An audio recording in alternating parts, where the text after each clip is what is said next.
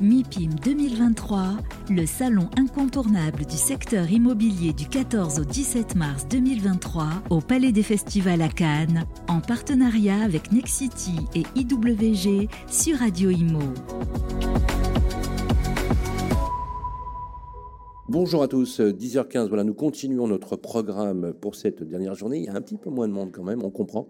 C'est la fin de la semaine, tout le monde est un peu fatigué, rentre euh, dans ces territoires. En tout cas, on a euh, passé, et on va passer encore un très très bon MIPIM, puisqu'on se quitte tout à l'heure vers euh, le début de l'après-midi. Voilà, je ne vais pas également bouder mon plaisir de recevoir, c'est la seconde fois sur le plateau, j'ai quand même beaucoup de chance de recevoir Jean-Claude Bastien. Bonjour. Bonjour. Comment ça va Jean-Claude? Ça va. Euh, effectivement, au bout de quatre jours, euh, ça va. On en a dans les jambes là, et dans la tête. Directeur général délégué du groupe Nexity. Euh, pour faire la fête là, parce que vous avez gagné un prix symboliquement très fort. Vous avez gagné un MIP Awards pour le projet de Deloitte. Vous pouvez nous en dire quelques mots? Oui, absolument. On en est très fiers. D'abord, c'est toujours important de, que les professionnels reconnaissent le travail des professionnels que nous sommes. Donc, on ne peut être que très fiers. Et ce projet-là particulièrement, parce que euh, c'est euh, effectivement c'est un projet dans la catégorie euh, Best Alternative Project. Et en vérité, ce que ça, ce que ça récompense, c'est le fait d'avoir un projet qui se distingue sur le plan architectural, qui se distingue sur le, le travail d'accompagnement sur le bien-être utilisateur. Ça, c'est un élément, c'est une thématique très forte du moment et des années à venir et puis de l'impact environnemental. Et donc ce projet, euh, ce projet de, centre de formation pour Deloitte, c'est un projet qui, qui est lancé en 2016. 2016. 2016 et c'est un projet sur lequel il y avait 80 sites euh, présélectionnés par Deloitte. Et au final, le projet euh, se, se, fixe sur le site de, de Val d'Europe euh, parmi les 80. Et puis nous, Nexity, on est retenu dans la foulée euh, pour, euh, pour l'opération. Et donc, on est effectivement très fiers de, faire en sorte que ce site, il faut regarder les images, hein, c'est vraiment c'est un centre c'est un centre de, formation avec 265 euh, chambres. Il sera situé sur, sur le centre de, de Val Oui, absolument. absolument. C'est une ville qui a été créée récemment, je veux dire. Euh, c'est un périmètre où il y a des villes, des, villes un peu, un peu nouvelles, oui, effectivement. beaucoup d'aménagements. Voilà, sur un périmètre où il y a Disney. Ah, bien sûr, on a euh, reçu Christophe Giral sur le plateau qui, qui nous a raconté cette histoire avec une vision encore une fois très intéressante. Oui, et puis c'est des endroits où on n'aurait jamais cru ah, que, que la ville, euh, la ville aurait, se serait développée de cette façon-là. Euh, et donc, euh, ce, site-là, qui, va, pouvoir accueillir 260, 280 personnes, c'est avec 36, 36 sites de séminaires, des espaces mixtes. Tout ça sur, avec entouré d'un lac artificiel, très peu d'étages, c'est vraiment beaucoup de bois. Donc c'est euh, un site très apaisant, très beau à voir, et je pense que pour Deloitte, ça va être euh, une très belle signature pour toutes les équipes européennes de Deloitte. Alors Kant disait que le beau est un des éléments du bien.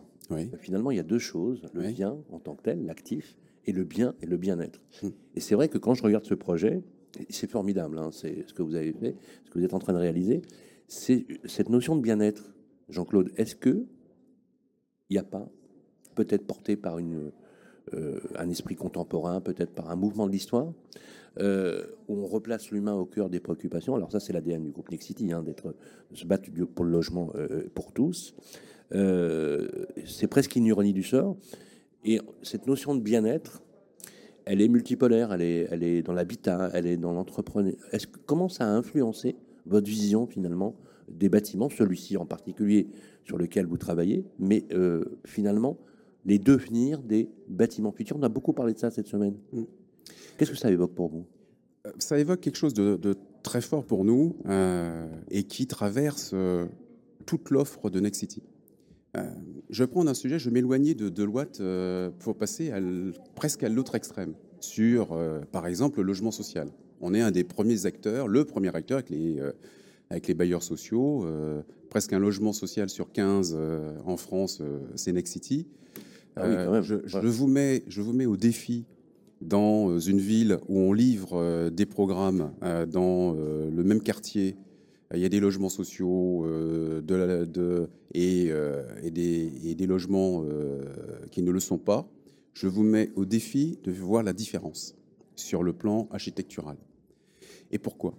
Parce qu'effectivement, le fait de donner accès à tous, à ce qui permet d'être bien là où on est, qui qu'on soit, euh, quelle que soit la nature du logement qu'on habite au final, mais qu'on soit bien là, où on est, c'est absolument essentiel.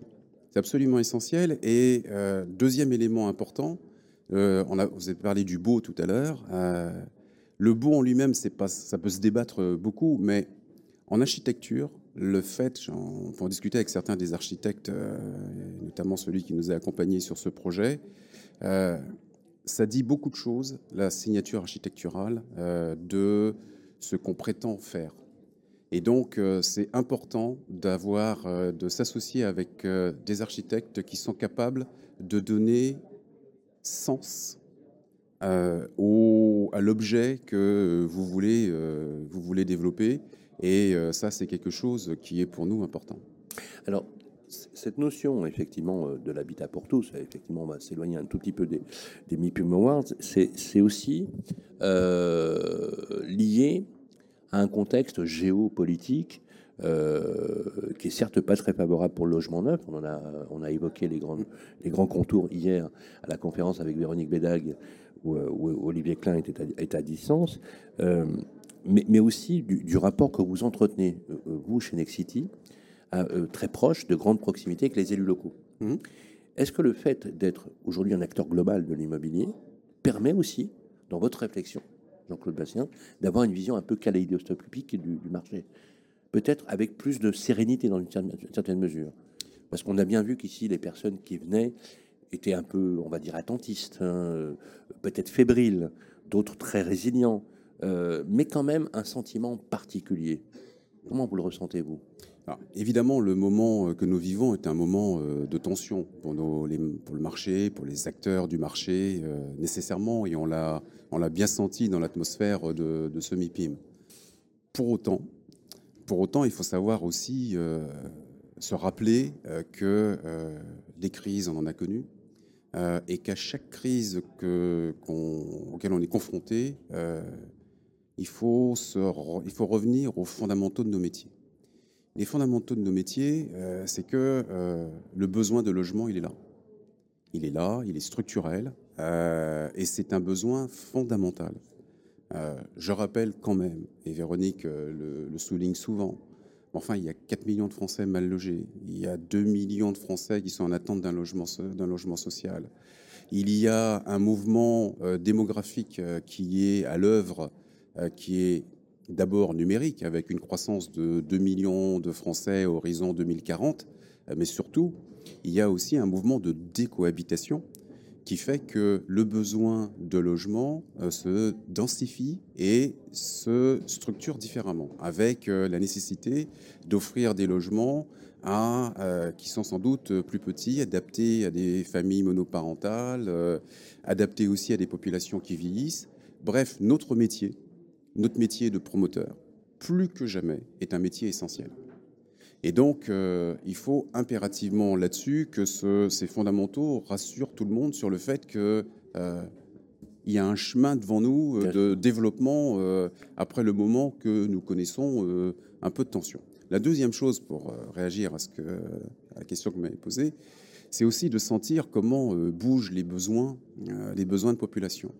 Et euh, il y a des vrais mouvements à l'œuvre. On le voit bien entre les, les, centres-villes qui se, qui se vident un peu au profit des périphéries. Euh, il y a des vrais enjeux pour les opérateurs globaux euh, comme nous, qui sont comment on fait entre une périphérie qui, qui enfle et un centre-ville qui se dégonfle en habitants, alors que les services restent d'un côté, c'est-à-dire l'éducation, la santé, les loisirs, le commerce, et que de l'autre, euh, il n'y a pas d'infrastructure. À un moment donné, euh, le rôle des acteurs comme nous, c'est aussi de pouvoir euh, adresser ces problématiques avec des offres qui soient des offres de, de produits qui soient plus mixtes, mixité d'usage, notamment en centre urbain, de manière à pouvoir refixer la population en centre urbain, faire en sorte que la mixité en centre urbain soit possible. Parce que le problème des centres de métropole, c'était que progressivement, on avait exclu euh, ceux qui n'avaient pas les moyens. Hein, Paris, Paris étant un exemple en fait, la, essentiel. La, gentrification, c'est un mouvement sociologique par nature. Absolument. alors, on peut le comprendre dans une certaine mmh. mesure, mais c'est vrai que euh, bah, des riches avec les riches et finalement les, classes moyennes avec elles et les pauvres aussi. Alors, il faut proposer. On, peut, on peut, lutter contre la gentrification. Euh, oui, objectivement. oui, vraiment. on peut si on, on, a des propositions effectivement de, de, mixité urbaine euh, oui, ça, mais ça, c'est un, un, vrai sujet qu'il faut avoir, de débat qu'il faut avoir avec les élus. Euh, pour avoir une, une, vraie écriture urbaine, une écriture urbaine qui permet une ville inclusive en vrai. Parce que derrière ce sujet de l'inclusivité, c'est aussi le sujet d'avoir une ville apaisée. Euh, parce que à force d'avoir des centres-villes qui se gentrifient et des périphéries qui, sont, qui ont une sociologie différente, à la fin des fins, on va finir par ne plus s'observer, euh, mais ne même peut-être se confronter, même ne plus se supporter. Et donc euh, très juste. Hein, donc, très, très juste. Lorsqu'on contribue à faire la ville, euh, il faut se préoccuper de la façon dont on vit la ville. C'est pour ça que nous nous portons très fort l'idée d'opérateur global, parce que c'est absolument essentiel de discuter avec toutes les parties prenantes, les élus, les citoyens, les, nos différents partenaires pour construire une ville qui soit une ville vivable pour tous. Vous savez à, quoi vous me faites penser lorsque vous avez ce, titre? Alors, je sais que vous êtes un, fan du spectacle vivant et vrai. grand amateur de théâtre. Euh, c'est vrai. Ça nous fait un énorme point commun. Parce que je dois mon salut culturel à la langue de Molière. euh, une maxime de Diderot euh, qui sépare les, Une maxime qui dit qu'il euh, il existe deux sortes d'hommes, les, les crédules et les incrédules. Les crédules ne voient dans le monde que l'immensité des possibles et les incrédules ne voient dans le monde que ce qui est. Et dans votre façon euh, de, porter ces, idées, euh, vous avez une vision euh, sur laquelle vous ne raisonnez que sur l'immensité des possibles. Oui. dans votre vision, avec aujourd'hui le poste que vous occupez, qui est un poste très exposé aussi, et un poste de leader, soyons clairs, vous arrivez à tenir ce, cap, j'allais dire philosophique, entre guillemets, engagé, euh, face à un marché parfois qui se euh, durcit, qui, des élus locaux qui sont parfois même un peu déprimés à cause de leurs administrés, à cause du poids, des poids fiscaux et de cet état que j'appelle moi permacrise. Euh, comment vous arrivez à, à, dégager suffisamment de temps de réflexion, vous Jean-Claude Bastien, c'est ce que je constate dans votre façon de voir les choses, pour justement essayer d'amener et de faire force à vos idées Alors, avec, euh, avec Véronique, on a, on, a, on a, souvent cette discussion sur euh, qu'est-ce qui est essentiel?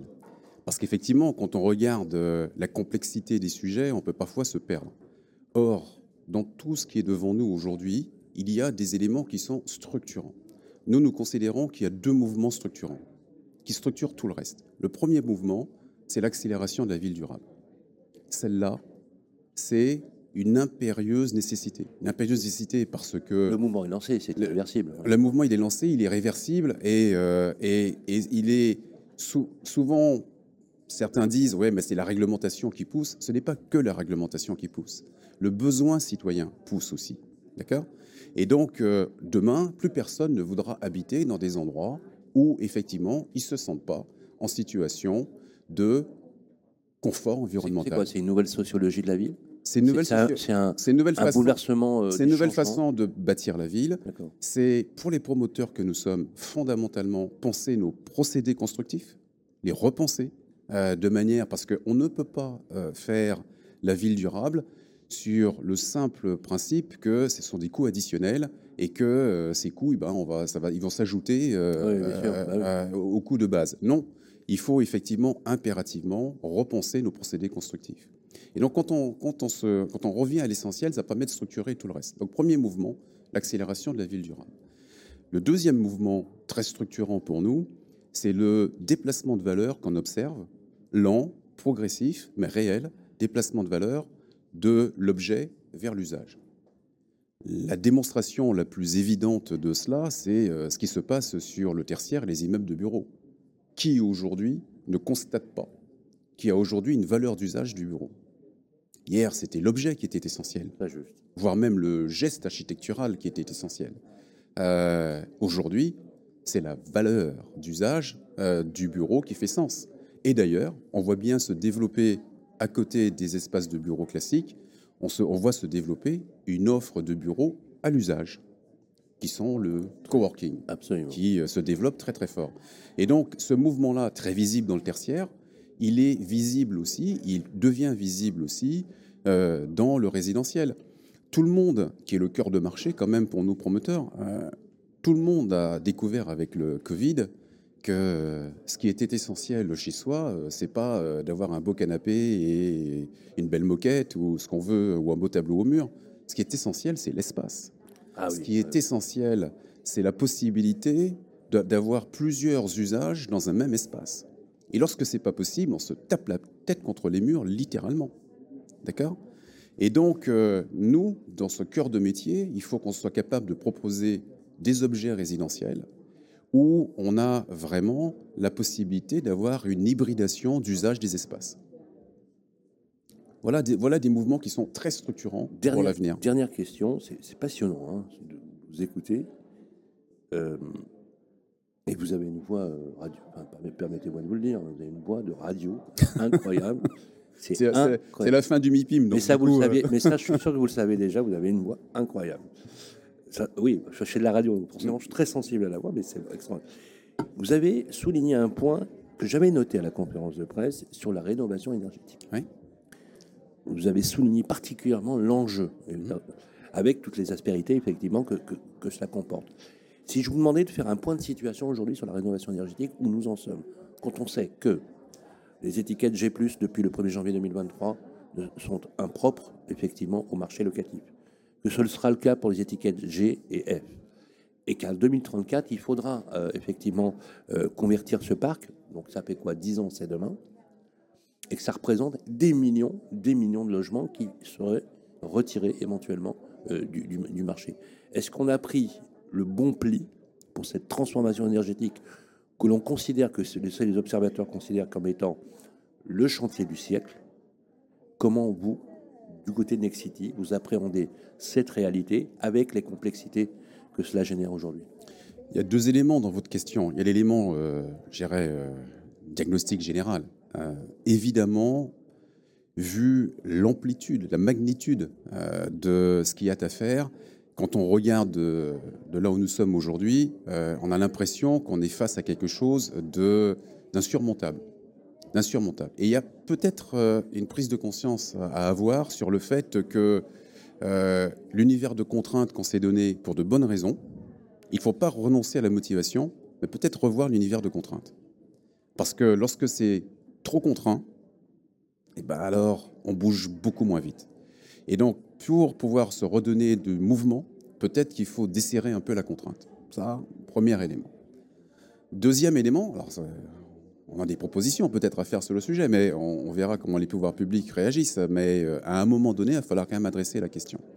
Parce que une des conséquences très pratiques euh, de, ces choses-là, c'est que euh, on sert tout, et y compris le marché locatif. C'est que prenez le cas d'un bailleur, d'un bailleur privé qui est confronté au fait qu'il a des travaux à faire.